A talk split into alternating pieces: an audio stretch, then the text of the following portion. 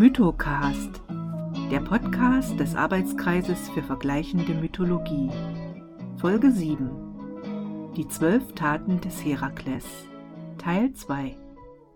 Nachdem Herakles die stymphалischen Sümpfe von den Bestien befreit hatte, zog er zurück nach Tyrins, um von Eurystheus die nächste Aufgabe zu erhalten. Dieser lief schon seit den frühen Morgenstunden im Thronsaal auf und ab. Als der Held nun vor ihm stand, verzog sich Eurystheus Gesicht zu einem angestrengten Lächeln. Dieses Mal, so hatte er sich überlegt, würde er Herakles mit seinesgleichen konfrontieren, dem kretischen Stier, einem buchstäblichen Stiernacken. Herakles zuckte mit den Schultern und machte sich auf den Weg. Auf den ersten Blick erschien ihm die Aufgabe nicht sonderlich anspruchsvoll. Allerdings hatte ihm Eurystheus erneut einige Details verschwiegen. Zum Beispiel, dass es sich ganz und gar nicht um einen gewöhnlichen Vertreter der Tauren handelte, sondern um ein gehörntes Geschenk des Gottes Poseidon an den König von Kreta, Minos. Ursprünglich benötigte Minos den marmorweißen Stier ausschließlich, um vor seinen Brüdern seinen Herrschaftsanspruch zu legitimieren. Ein Hufzeig vom Himmel, sozusagen. Nach Absprache mit dem Gott des Meeres sollte der Stier dann direkt im Anschluss wieder geopfert werden. Minos und seine Frau Pasiphae waren jedoch so hingerissen von ihrem neuen Haustier, dass sie es nicht über das Herz brachten, es zu töten. Nun, ehrlich gesagt hing König Minos deutlich weniger an dem Biest, doch Pasiphae drängte ihn inbrünstig, das Tier zu verschonen. Alle möglichen Argumente wurden ins Spiel gebracht, von den Übeln der Ressourcenverschwendung, der Notwendigkeit, veraltete Traditionen zu reformieren, Minos wollte doch ein progressiver König sein – bis zu einer flammenden Rede im Dienste des Tierschutzes für eine neue Form von Opfern, ganz ohne Grausamkeit und Misshandlung von lebendigen Geschöpfen. Minos nickte jeden Punkt ab und räumte das Feld. Er wusste nur zu genau, wann ein Kampf es nicht wert war, ausgefochten zu werden. Viel lieber würde er sich noch einmal mit Poseidon zusammensetzen, als wochenlange Sticheleien seiner Gattin zu ertragen. Mit dem Gott ließe sich schon einig werden. Zur Not würde er ihm einen seiner Brüder opfern.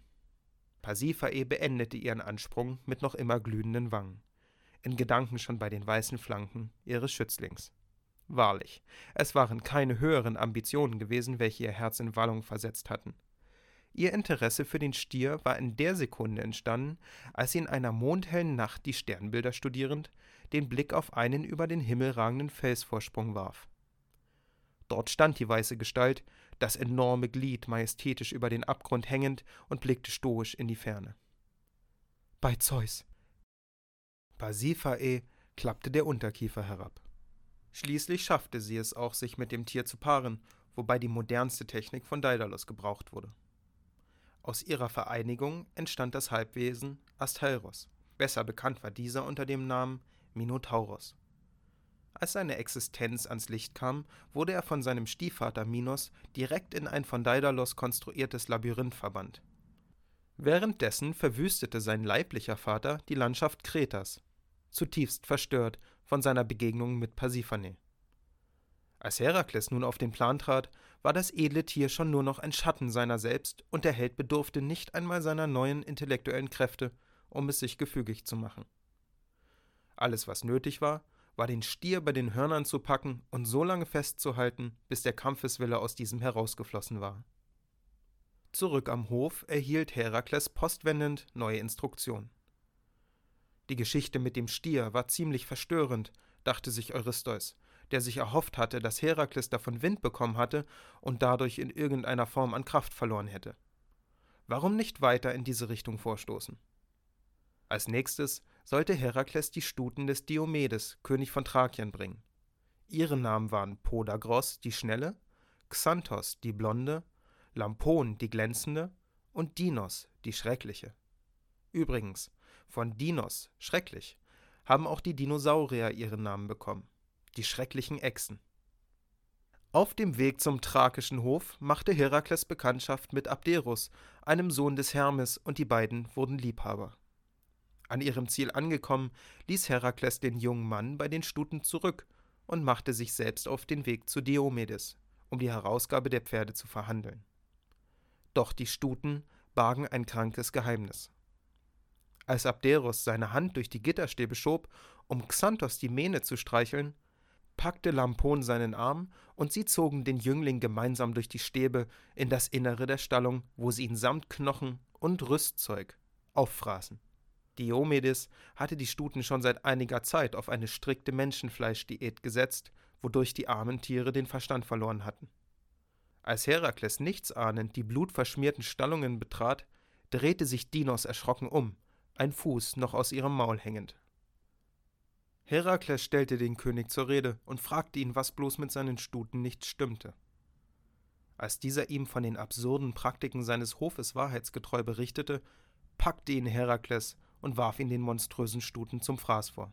Waren es die dekadenten Essgewohnheiten oder der miese Charakter des Königs selbst? Darüber wird es wohl keine abschließende Antwort geben, doch gewiss ist, dass die Stuten den Geschmack ihres ehemaligen Meisters so abstoßend fanden, dass sie schlagartig für immer den Appetit auf Menschenfleisch verloren und der Wahnsinn ihre Körper wieder verließ. Traurig begrub Herakles indessen das, was von seinem Geliebten übrig geblieben war. Um die Grabstätte herum gründete sich zu seiner Ehren die Stadt Abdera. Zurück in Tyrens war Eurystheus einigermaßen darüber enttäuscht, dass sein Cousin erneut erfolgreich gewesen war. Zumindest hatte er die Mähren nun für sich. Er widmete sie der Göttin Hera, natürlich, wem auch sonst, und züchtete sie. Es wird nachgesagt, dass Bukephalos, das berühmte Reittier von Alexander dem Großen, eines ihrer Nachfahren ist. Papa, Papa, bitte lass mich ihm eine Aufgabe stellen, flehte die kleine Admete ihren Vater an. Man konnte über Eurystheus sagen, was man wollte. Für seine Tochter tat er alles, außerdem war es ihr Geburtstag, also stimmte er zu. Strahlend wandte sich der kleine Kopf Herakles zu. Den Gürtel der Hippolyte wünschte sie sich. Herakles zog eine Augenbraue nach oben. Hippolyte? Selbstverständlich hatte er von ihr gehört. Sie war die berühmte Tochter des Kriegsgottes Ares und Königin der Amazonen, jenem legendären Stamm aus Kriegerinnen, welche Männer nur während der sehr kurzen und sehr zweckorientierten Fortpflanzungsrituale duldeten. Die männlichen Neugeborenen, die aus diesem Zusammentreffen entstanden, ließen sie an vereinsamten Bergklippen zurück. Als Herakles die Südküste des Schwarzen Meeres erreichte, wurde er zu seiner Überraschung freundlich von einer Willkommensgruppe der großgewachsenen Frauen in Empfang genommen. Mitten unter ihnen die Königin höchstpersönlich. Auch Herakles Name war nicht unbekannt geblieben. In der gesamten Ägäis sprach man über ihn und seine Heldentaten. Die Landschaften von Eurymantia, Nemea, Lerna, Kreta und Stymphalos waren sicherer geworden und auch am Hofe von Diomedes ließ es sich besser leben. Das Land in Elis war fruchtbar und die Waldungen von Kyrenia ertragreich. Blumenbeschmückt führten sie den Helden zu ihren Unterkünften. Herakles und Hippolyte hatten sofort ein Auge aufeinander geworfen und hingen unzertrennlich aneinander. Als Zeichen ihrer Zuneigung schenkte die Amazone ihrem Liebhaber den Gürtel, wegen welchem er überhaupt die weite Reise angetreten hatte. Hera im Olymp kochte. Es war Schmach genug, dass Herakles alle Aufgaben mit Bravour bestand, doch dass sie sich nun auch noch als Vergnügungsreise herausstellen sollten, war einfach zu viel des Guten. Hera musste intervenieren. Sie war nicht die einfallsreichste, und so hüllte sie sich wieder in eine magische Verkleidung und schlich in das Lager der Amazonen, ganz wie sie es schon bei den Zentauren getan hatte. Dort streute sie ähnlich niveauvolle Gerüchte. Herakles ein Lügner, ein Dieb mit der Absicht, ihre geliebte Königin zu entführen. Die Amazonen stürmten das Zelt und Herakles kämpfte sich unter großer Mühe zurück zu seinem Schiff. Viele der tapfersten Kriegerinnen der Amazonen fielen in dieser Nacht. Von ihrem olympischen Aussichtspunkt herabblickend, presste Hera die Hände an den Seiten ihres Kopfes zusammen. Erstarrt sah sie auf das Resultat ihrer Intrige. Zurück in Tyrens schleuderte Herakles den Gürtel vor die Füße Admetes. Keine Sekunde länger wollte er das blutbefleckte Teil in seinem Besitz wissen. Gib mir einfach meine letzte Aufgabe, sagte er erschöpft zu Eurystheus. Gut, gut. Der König vermied, den Augenkontakt herzustellen. Bring mir die Herde des Gerion. Mit einer royalen Handbewegung gab er Herakles das Zeichen, seinen Thronsaal zu räumen. Auf dem Weg in Richtung Westen half Herakles der Sonnengott Helios, indem er ihn in seinem goldenen Himmelswagen per Anhalter mitreisen ließ mehr oder weniger freiwillig, die mit dem Gift der Hydra versetzten Pfeile, welche Herakles drohend auf die Rösser des Helios richtete, wogen schwer als Argument. Angekommen auf der Insel Erythäa und noch bevor Herakles den ersten Schritt aus der goldenen Barke hatte setzen können, wurden sie bereits von Ortrus angekläfft. Der zweiköpfige Riesenhund stand seinem dreiköpfigen Bruder Cerberus kaum an Größe nach und fletschte seine messerscharfen Zähne. Herakles konnte nur lachen. Ortrus wusste es vielleicht noch nicht, aber Herakles hatte mit seinem Sohn, dem nemäischen Löwen, schon kurzen Prozess gemacht. Seiner Schwester, der lernäischen Hydra, war es auch nicht besser ergangen. Herakles Anwesenheit war ein schlechtes Omen für die Überlebenschancen der Nachkommen von Echidna und Typhon. Ortrus bildete keine Ausnahme. Sein linker Kopf wurde direkt von Herakles Keule zerschmettert. Der rechte winselte und wollte neu verhandeln, doch da sauste die Keule schon ein zweites Mal herab. Gerion öffnete die Tür seiner Hütte, um zu sehen, was den ganzen Lärm verursachte.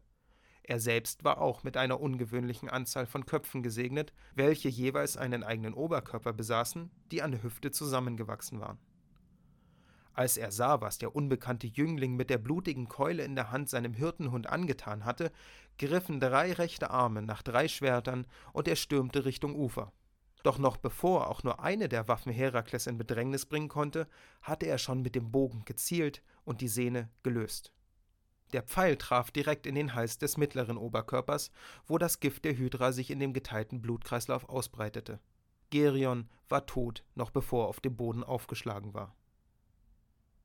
Der Rückweg stellte sich für den Helden als gar nicht so einfach heraus. Die Herde des Gerion war gigantisch und Helios Sonnenwagen nicht. Wahrscheinlich pendelte Herakles zwischen Erythäa und der nordafrikanischen Küste. Als Warnung und Wegmarkierung errichtete er dabei die zwei großen Felsenberge, welche als Säulen des Herakles berühmt wurden und die Grenze zwischen Afrika und Europa an der Straße von Gibraltar markieren sollten.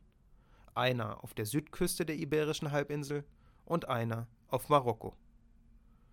Auf seiner Reise schickte die verbitterte Hera dem Helden noch Viehbremsen nach, wodurch die Herde auseinandergetrieben wurde. Es dauerte Wochen, und dennoch konnte Herakles nicht die gesamte Herde einfangen, Einige hundert Tiere waren entkommen und verwüsteten die Südküsten Spaniens. Einige Zeit später, zurück am Hof von Tyrenz, hatte Herakles jede Beherrschung verloren. Was soll das heißen? Ich habe alles getan, was du von mir verlangt hast, brüllte Herakles. Entlasse mich aus meinem Dienst, du hast kein Recht. Ich habe jedes Recht, entgegnete der König kühl. Falls dich deine Erinnerung verlassen hat, ich habe dir zu Beginn deiner Reise ausdrücklich befohlen, dass jede der Aufgaben ohne Hilfe zu absolvieren sein wird. Aber, wollte der Beschuldigte protestieren, so wie, unterbrach ihn sein Cousin, dass du für keine von ihnen irgendeine Form von Bezahlungen annehmen darfst. Bei Zeus. Herakles erinnerte sich an die Lernäische Hydra und Iolaos, der den Plan entwickelt hatte, ihr die Halsstümpfe zu versengen. Das Gold, das er von Augias für die Reinigung seiner Stallungen erhalten hatte, war längst ausgegeben. Die einzige Erinnerung daran hatte seine Leber zu tragen. Eurystheus war im Recht, auch wenn es ihm nicht gefiel. Er war davon ausgegangen, dass diese Kleinigkeiten nicht an das königliche Ohr herangetragen werden würden. Wahrscheinlich hatte Hera ihre Spitzel überall, in welcher Form auch immer. Zur Strafe erhöhe ich die Anzahl deiner Aufgaben um zwei, eine für jede deiner Verfehlungen. Und du kannst noch dankbar sein, dass ich dir nicht einfach die gesamte Dienstzeit verdopple. Du bist vertragsbrüchig geworden. Theoretisch ist die gesamte Abmachung null, wenn ich es so verfüge. Herakles rollte mit den Augen. Nun denn. Er hatte es bis hierher geschafft. Welchen Unterschied würden noch einmal zwei Aufgaben machen im Angesicht der Unendlichkeit? Eurystheus, der bemerkte, dass Herakles sich zügelte, konnte ein Grinsen nicht mehr verkneifen. Na also, als nächstes bringst du mir die goldenen Äpfel der Hesperiden. Das war der Mythocast. Folge 7. Die zwölf Taten des Herakles. Teil 2. Weitere Informationen findet ihr wie immer auf unserer Homepage unter www.vergleichende-mythologie.de. Bis zum nächsten Mal.